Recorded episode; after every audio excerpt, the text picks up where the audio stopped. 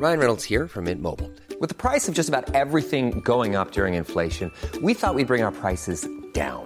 So to help us, we brought in a reverse auctioneer, which is apparently a thing. Mint Mobile Unlimited Premium Wireless. How to get 30, 30, how to get 30, how to get 20, 20, 20, how to get 20, 20, how to get 15, 15, 15, 15, just $15 a month? Sold! Give it a try at mintmobile.com/switch. $45 up front for 3 months plus taxes and fees. Promo rate for new customers for limited time. Unlimited more than 40 gigabytes per month. Slows full terms at mintmobile.com.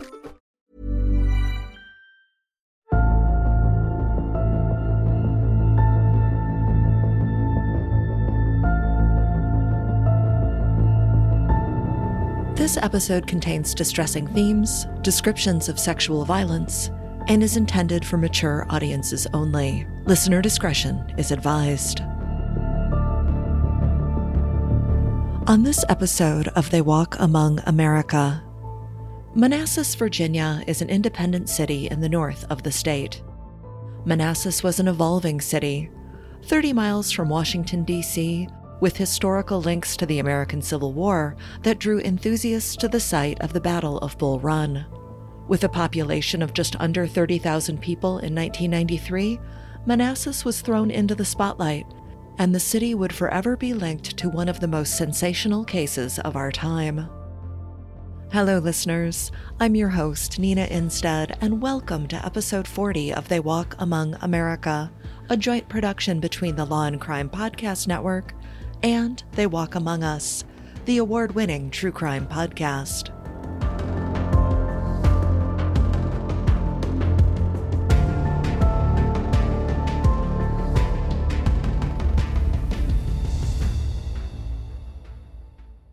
In the early hours of June 23, 1993, John Wayne Bobbitt was sleeping off the effects of a night out. The 26-year-old ex-Marine had been out with a friend from New York, Robert Johnson, from about 8 p.m. and crawled into bed beside his wife just after 3 a.m. Their second-floor Maplewood Park apartment was quiet. John was momentarily roused from his sleep around an hour later when he felt Lorena put her arms around him. As he drifted off once again, the feeling of a sharp tug jolted him awake. But in his intoxicated state, he failed to realize that he had been cut with a knife and blood was pooling on the mattress. When he finally registered what had happened, he pulled on a pair of shorts and grabbed the bedsheet before bunching it against the wound and going to wake Robert. Still half asleep, Robert had gone to brush his teeth, not realizing the urgency of the situation. But when John appeared in the doorway and told him they needed to go, Robert ran out to the car, and they raced to Prince William Hospital. John seemed to be unfazed by the injury. He paused to speak with someone he knew in the emergency room before being approached by Dr. Stephen Sharp. Seeing the bloody sheet wrapped around John's hand, which was held against his groin, Dr. Sharp asked John to show him his wrist, as he assumed that's where the injury was. John shook his head and dropped the sheet, revealing that his penis had been cut off. Dr. James T. Sehn, a urologist, was called into the hospital to consult about a patient whose penis had been amputated at the base. He arrived shortly before 6 a.m. and found John lying on a gurney. Dr. Sehn said, "He was on his back, and there was just a clot left for where there should have been a penis." The arteries and veins that supply blood to the penis had spasmed and caused a clot to form, which prevented John from bleeding out, but John didn't know where his penis was. Officers were dispatched to the apartment to search for the missing appendage. A trail of blood along the cream-colored carpets led to the bedroom, where the puddle of congealing blood was soaking through the mattress. Officers combed through the bedsheets, looked under the bed, rifled through drawers, and even checked the washing machine, but they failed to locate the severed penis. The surgeon's options were rather limited as a result, and he told John that the best they could do was close over the stump and that he would have to sit down to use the bathroom for the rest of his life. As John was being prepped for surgery, a call came in from his wife's boss, Jana Basuti. Lorena had driven to her employer's house in a panic, and Jana initially assumed that Lorena had been assaulted by John, but Lorena started screaming that she had cut John's penis off. Jana tried to calm Lorena down, but she was inconsolable on her boss's living room floor, so Jana placed the call to 911 at approximately 5:20 a.m. Lorena was brought to the hospital and was able to tell the police where she thought she had thrown her husband's penis, out of the window of her car as she was driving close to their apartment. She had thrown the knife into the trash at the salon, but officers would have to rush to get it because it was collection day. Officers scoured through the knee-high grass at the intersection of Maplewood Drive and Old Centerville Road. They eventually found the severed appendage 13 feet from the road and quickly brought it into a nearby 7-Eleven store and placed it into a hot dog container with ice before it was transported to the hospital.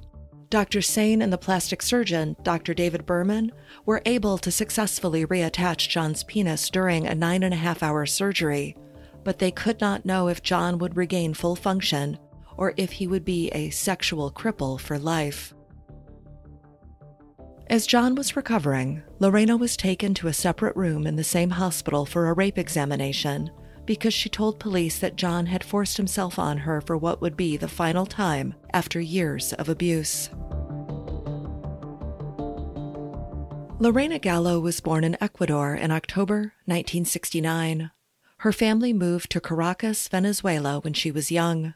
After graduating from high school in her late teens, Lorena moved to the U.S. on a student visa to start living her American dream. Lorena enrolled in the Northern Virginia Community College with ambitions to work in dentistry like her father. She lived with a family friend, Irma Castro, who had daughters close to her own age. Irma was happy to allow Lorena to live with her as she knew the struggles a young immigrant often faced. She was pleased that Lorena was getting high grades in her classes. It was on a night out in late 1988 at the nearby Quantico Marine Corps base that the 19-year-old met Lance Corporal John Wayne Bobbitt. Lorena was a stunning young woman with dark curly hair, and 21-year-old John was a burly young serviceman with good looks and piercing eyes. They hit it off and started dating. Lorena later recalled her first impression of John in an interview with Vanity Fair. She said, "I thought John was very handsome. Blue eyes. A man in uniform, you know? He was almost like a symbol. A Marine fighting for the country. I believed in this beautiful country. I was swept off my feet. I wanted my American dream." John recalls Lorena being a shy woman with very little English. After dancing together at the Marine Corps ball, he gave her his phone number. Their courtship consisted of chaperoned dates as John was Lorena's first boyfriend, and she came from a conservative Catholic background. Irma Castro was old-fashioned and was not a fan of Lorena's new boyfriend. She had even contacted Lorena's parents to tell them she had a bad feeling about the young Marine. Irma asked Lorena if she was with John to try and secure her place in America, but Lorena was stunned by the question and repeated that she loved John. John never seemed to pay for anything on their dates. It was Lorena who spent the money she earned as a nanny for Jana Basuti to pay the bill. Lorena had been working as a nanny for Jana for a couple of years, looking after Jana's 4-year-old son part-time in Jana's house in Fairfax. Jana was a business owner who had multiple salons in Northern Virginia, and she taught Lorena to drive as well as improve her English. John was from New York. His biological parents were unfit to raise him and his brothers, so he had been taken in by his uncle and raised in Niagara Falls. It was a busy house with 6 young boys. John felt comfortable enlisting in the Marines after growing up in a testosterone-filled house. Within less than a year, the young couple were married in a private civil ceremony, and Lorena's dream began to crumble. John claimed it was because Lorena had high expectations. He said, "Lorena was a good wife a lot of the time, but she was obsessed with having her American dream, her American dream, her American dream. She said it all the time. Jana Basuti had a big house, a cabin cruiser, a Mercedes. Lorena wanted those things. She just wanted too much, too fast." In fact, John claimed they were only married so quickly because Lorena's visa was about to expire. Lorena told a different story. John had been the perfect boyfriend, kind, caring, attentive, but he was not the perfect husband. Just 1 month into their marriage, Lorena recalled that John hit her after she told him he was driving too fast. Lorena was stunned. but felt as though she had nowhere to go. Her family were in another country, so she went home with John to their small apartment in Manassas. The relationship grew more volatile, and after moving into a larger place in Stafford to be closer to the Marine Corps base, a Christmas-time argument turned violent. The couple bickered over having an artificial or real Christmas tree. Lorena recalled how John beat her in a fit of anger and then tried to sexually assault her. She said, "He kicked me. I fell to the ground. He punched me. Then he pulled my skirt up."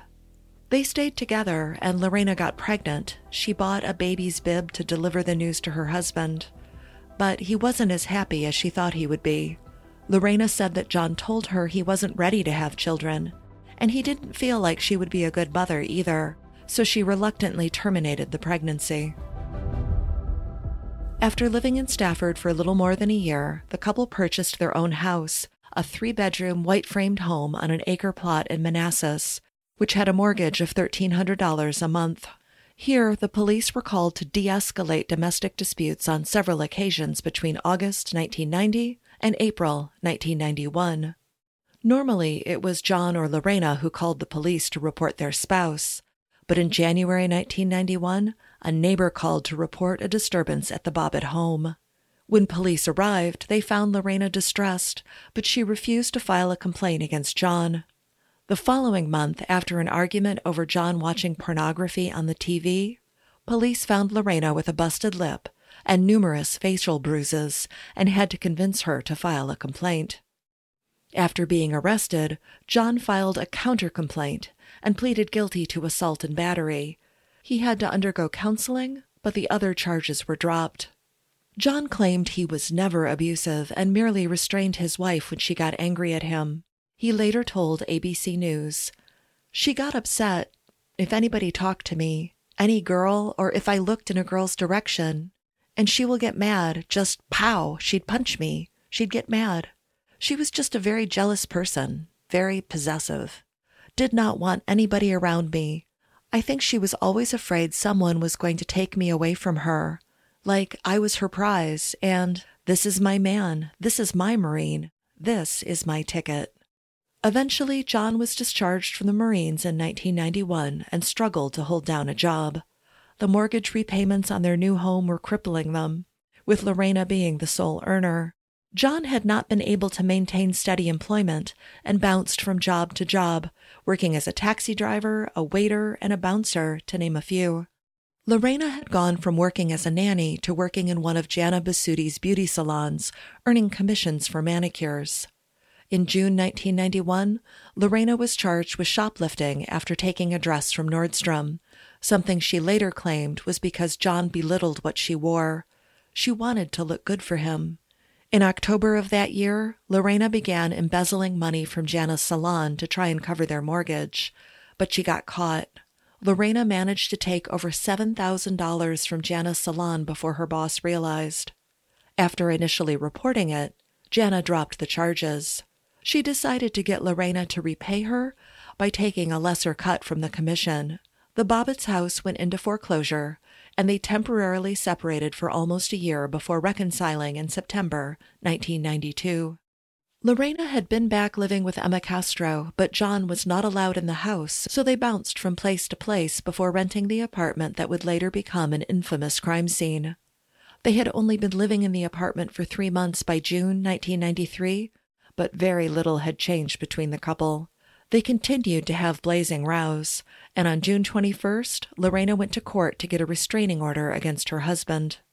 But the paperwork would take time, and Lorena would have to wait a few hours to go before the judge, so she left without the restraining order.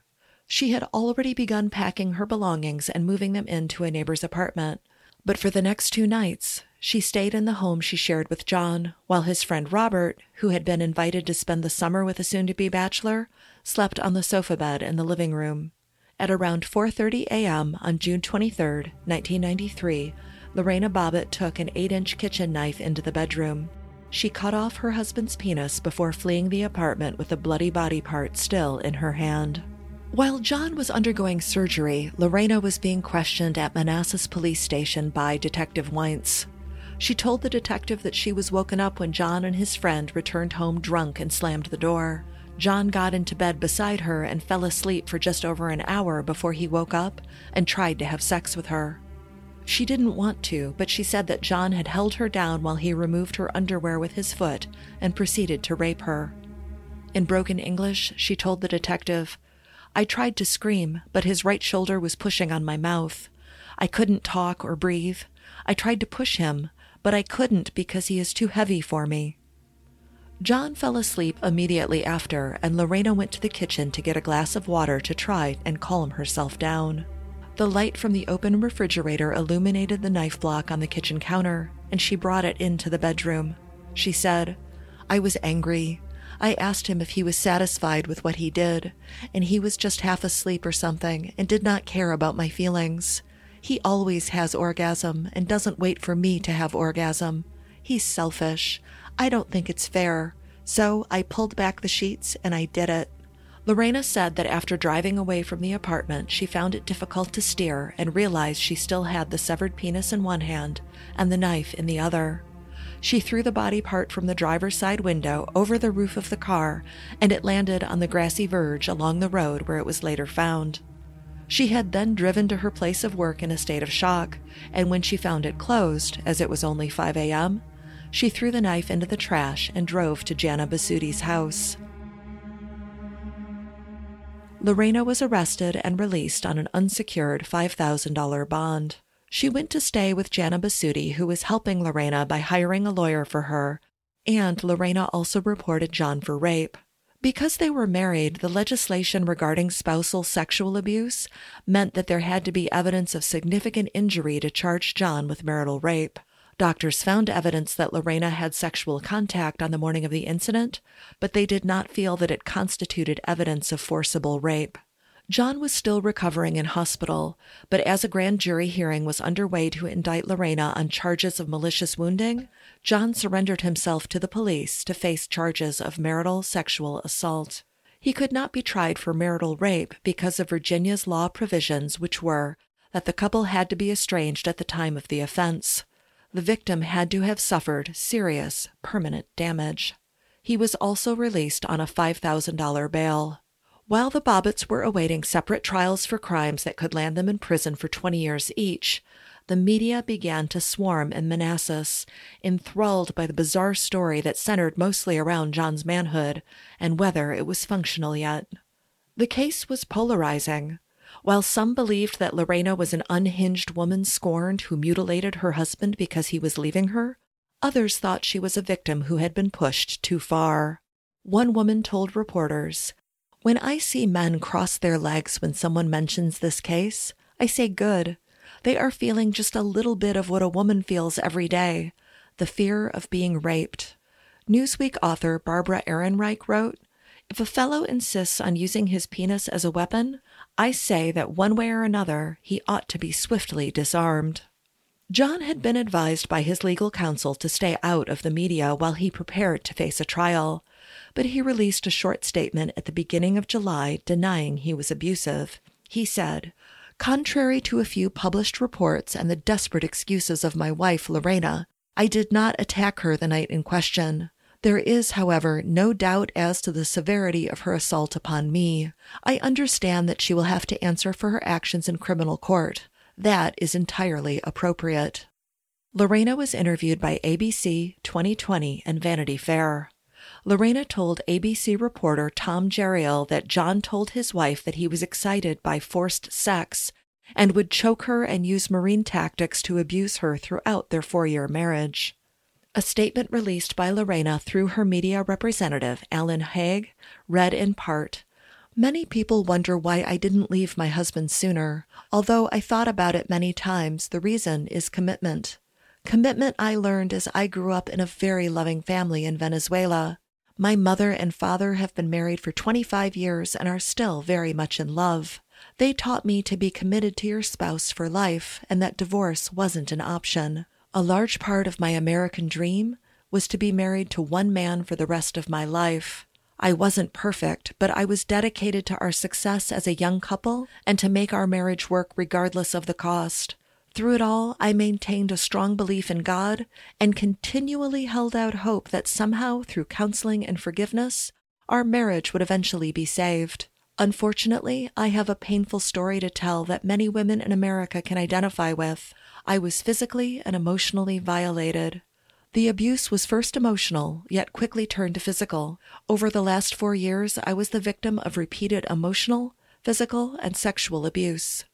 Lorena wrote that she was desperate, but John warned her that he would follow her wherever she went and would force her to have sex with him whenever he wanted. She described how she felt after the alleged rape on the night of the incident and said, "I was devastated and humiliated. I was physically and emotionally violated. Everyone has a limit, and this was beyond mine." If you thought the only way to get a more defined jawline with natural-looking results was through surgery, think again. Juvederm Volux XC is a non-surgical injectable gel filler that improves moderate to severe loss of jawline definition and can help you achieve natural-looking results with little downtime. Even better, this improved definition lasts up to 1 year with optimal treatment. No maintenance required. Improve jawline definition for a smooth, sculpted look with Juvederm Volux XC. For important safety information and to find a licensed specialist, visit Juvederm.com. That's Juvederm.com. Not for people with severe allergic reactions, allergies to lidocaine, or the proteins used in Juvederm. Common side effects include injection site redness, swelling, pain, tenderness, firmness, lumps, bumps, bruising, discoloration, or itching. There's a risk of unintentional injection into a blood vessel, which can cause vision abnormalities, blindness, stroke, temporary scabs, or scarring. Talk to a licensed specialist to find out if it's right for you. Hey, I'm Ryan Reynolds. At Mint Mobile, we like to do the opposite of what Big Wireless does. They charge you a lot, we charge you a little. So naturally, when they announced they'd be raising their prices due to inflation, we decided to deflate our prices due to not hating you. That's right. We're cutting the price of Mint Unlimited from $30 a month to just $15 a month. Give it a try at mintmobile.com/switch. $45 up front for 3 months plus taxes and fees. Promo rate for new customers for limited time. Unlimited more than 40 gigabytes per month slows. Full terms at mintmobile.com. As John's trial for marital sexual assault drew nearer, locals cashed in on the city's new claim to fame, selling T-shirts emblazoned with bloody knives and the words, "Manassas, Virginia, a cut above the rest." The trial of John Wayne Bobbitt began on November 8, 1993. It was impossible to find a jury who had not heard of the case. So instead, the lawyers tried to find people with an open mind. A panel of 9 women and 3 men were selected, and the trial began in Prince William Circuit Court. The county's Commonwealth attorney, Paul B. Ebert, was prosecuting. He asked jurors if they could decide if John should be punished beyond the injury that might make them believe that he had already been punished. The prosecutor asked the jury, "Do you believe him? Or do you believe her?" John's defense attorney, Gregory Murphy, said that Lorena's actions were premeditated and that she was jealous of her husband. He said her motive was to get her American dream by any means and referenced the media representative Jana had hired for her. He told the jury, "She didn't contact a psychiatrist or seek medical attention in the days after the alleged attack. Less than 10 days after the incident, her friend contacted Paradise Entertainment Corporation." Lorena tearfully testified about the events of the 5 days preceding the incident. She said that after John had raped her, she asked him, "How could you do this again and again and again?" She referred to a list of women found in their apartment and said that John would taunt her with it as he raped her. The list had checks next to some of the names. When John testified in his own defense, he said they simply indicated whether he was compatible with the woman or not. A neighbor testified that on the night in question, she had spoken to Lorena, who told her that John had been abusing her. The neighbor provided Lorena with leaflets on rape and domestic abuse and urged her to come back if she needed somewhere to stay. The leaflets were on the bedside locker when police entered the bedroom to search for John's missing penis. John denied ever being abusive towards his wife. After 2 days of testimony, the jury were sent out to deliberate. They returned with a verdict just under 4 hours later, acquitting John Wayne Bobbitt of marital sexual assault. Jurors later revealed they found the case to be too circumstantial to find him guilty. Outside of the court, John spoke to the media and said, "I'm relieved this is all over. I'm thankful that the jury believed me. I just want to get back to living my life. I have a lot of healing to do. John intended to leave Manassas while awaiting Lorena's trial, but he found himself at the center of another legal battle when a woman from his hometown filed a paternity suit that said he had fathered her 10-month-old baby boy. John would ultimately be proven to be the boy's father, but by 1995 he was in and out of court for failing to pay child support. Speaking about the night his penis was cut off, John told the American Journal that he had never been as scared in his whole life as he was then, but he forgave Lorena. He said, "I think about her. I'm not angry with her. I feel what she did was wrong, but I'm a very forgiveful person. It would take a lot to get us back together as far as counseling, you know, working things out." The prosecutor, Mr. Ebert, said that the jurors may have been sympathetic towards John because of the injury he sustained. Ebert said, "I think all of us feel to an extent that he has already been punished by his victim, but she didn't cut it off because he came home late. She cut it off because she had enough of the sexual abuse." Regardless, Ebert would be prosecuting Lorena for malicious wounding at her own trial a few months later. Before Lorena would stand trial, John began appearing in the media more frequently, most notably the Miss Howard Stern New Year's Eve pageant, which was fundraising to pay for penis reconstructive and enlargement surgery for John Wayne Bobbitt. As viewers pledged their donations, a giant decorative penis prop was used to demonstrate how much money had been raised, which was around $190,000. John had the surgery, which wasn't as successful as he hoped, and used the rest of the money to pay his legal bills for his own trial and the paternity suit. Lorena filed for divorce while John made the most of his newfound fame. Lorena's trial began in January 1994 after numerous delays, so she could undergo a psychiatric evaluation as part of her defense that she was temporarily insane at the time of the offense. Unlike John's trial, which seemed to be treated as a warm-up act in the media, Lorena's trial was broadcast on Court TV, and hundreds of journalists and enthusiasts jostled for seats in the small Manassas courtroom. Lorena's defense team, James Lowe, Blair Howard, and Lisa Kimler, told the jury that Lorena had been subjected to a reign of terror over the course of her marriage to John.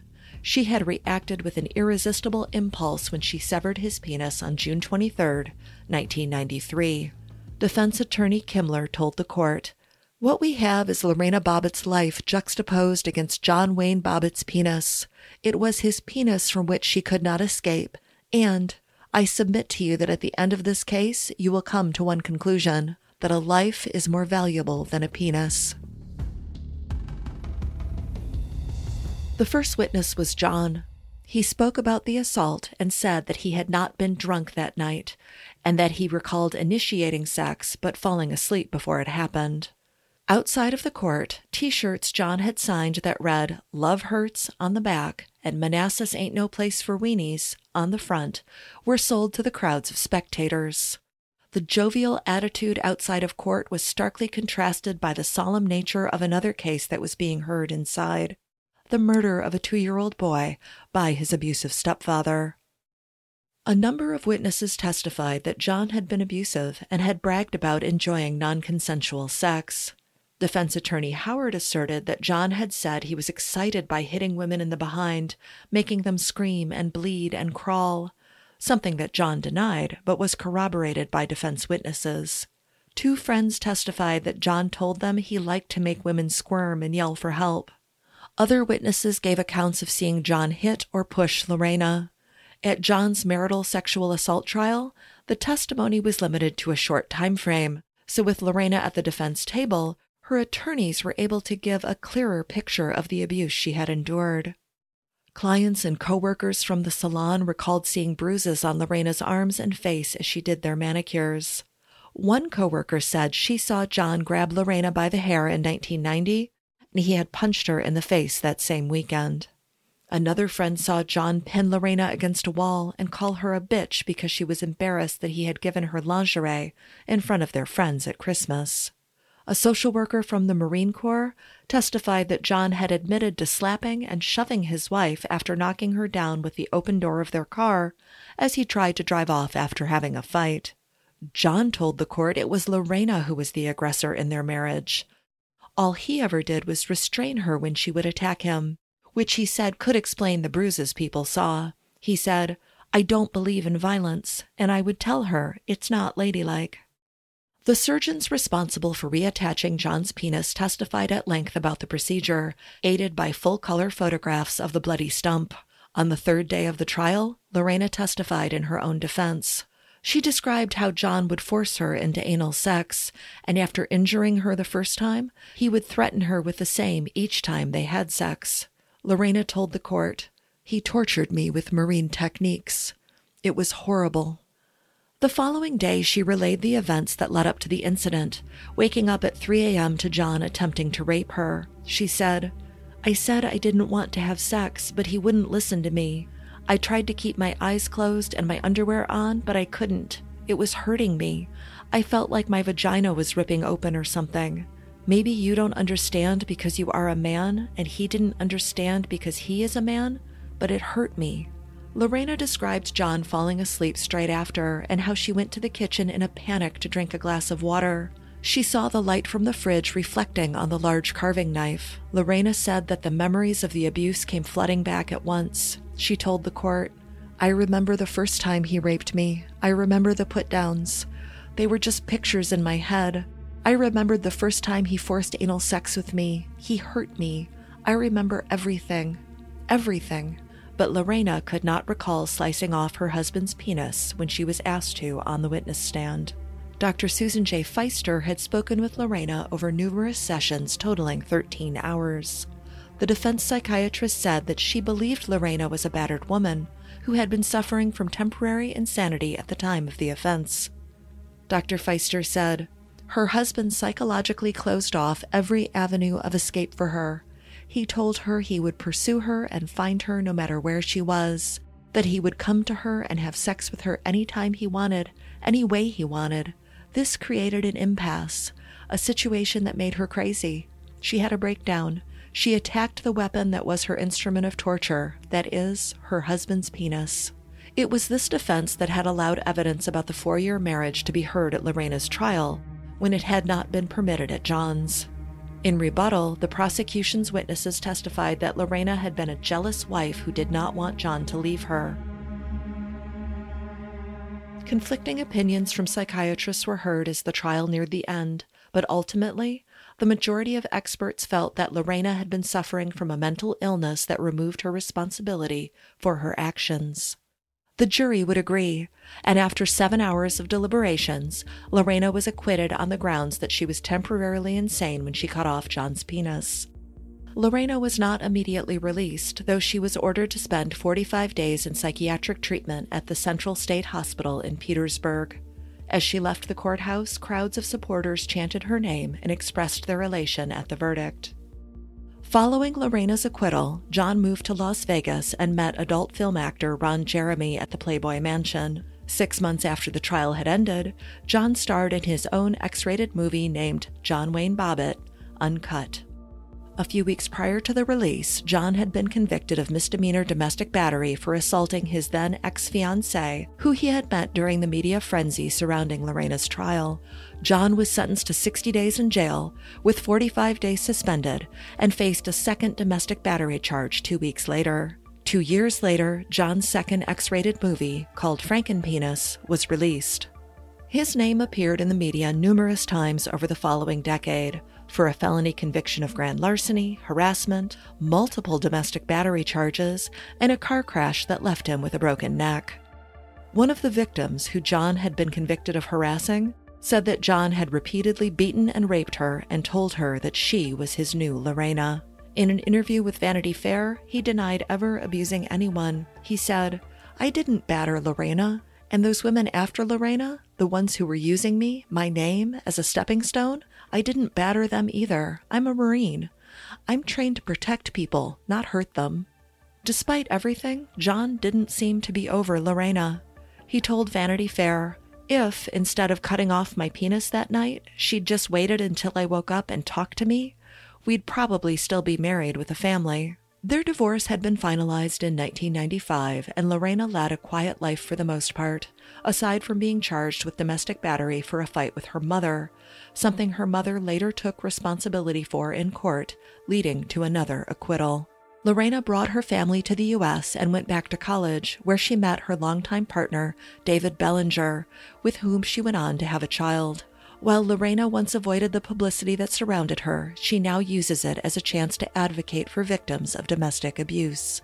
In 2018, Lorena, who goes by her maiden name, established the Lorena Gallo Foundation, a nonprofit that provides domestic violence and sexual assault prevention, intervention, and awareness services in Prince William County, Virginia. According to multiple news outlets, John Bobbitt spends some of his time searching for treasure in the Rocky Mountains, but he still seems preoccupied. John has repeatedly tried to contact Lorena, even more than a decade after the incident that shot them to unwanted fame. He has told her he still loves her and that he misses her very much. Lorena has moved on, but the jokes about what is ultimately a domestic violence case linger. Her foundation's website reads, "Lorena's life story is proof that it's possible not only to survive abuse, but to thrive and rebuild a joyful, meaningful life on your own terms, even when it seems everyone thinks they can write your story for you."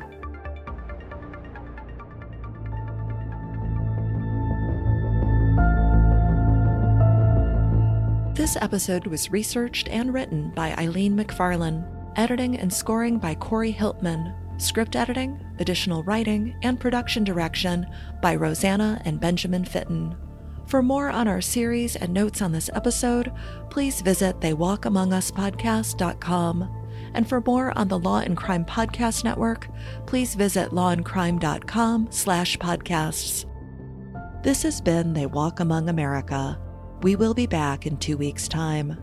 Thank you for listening, and please be safe.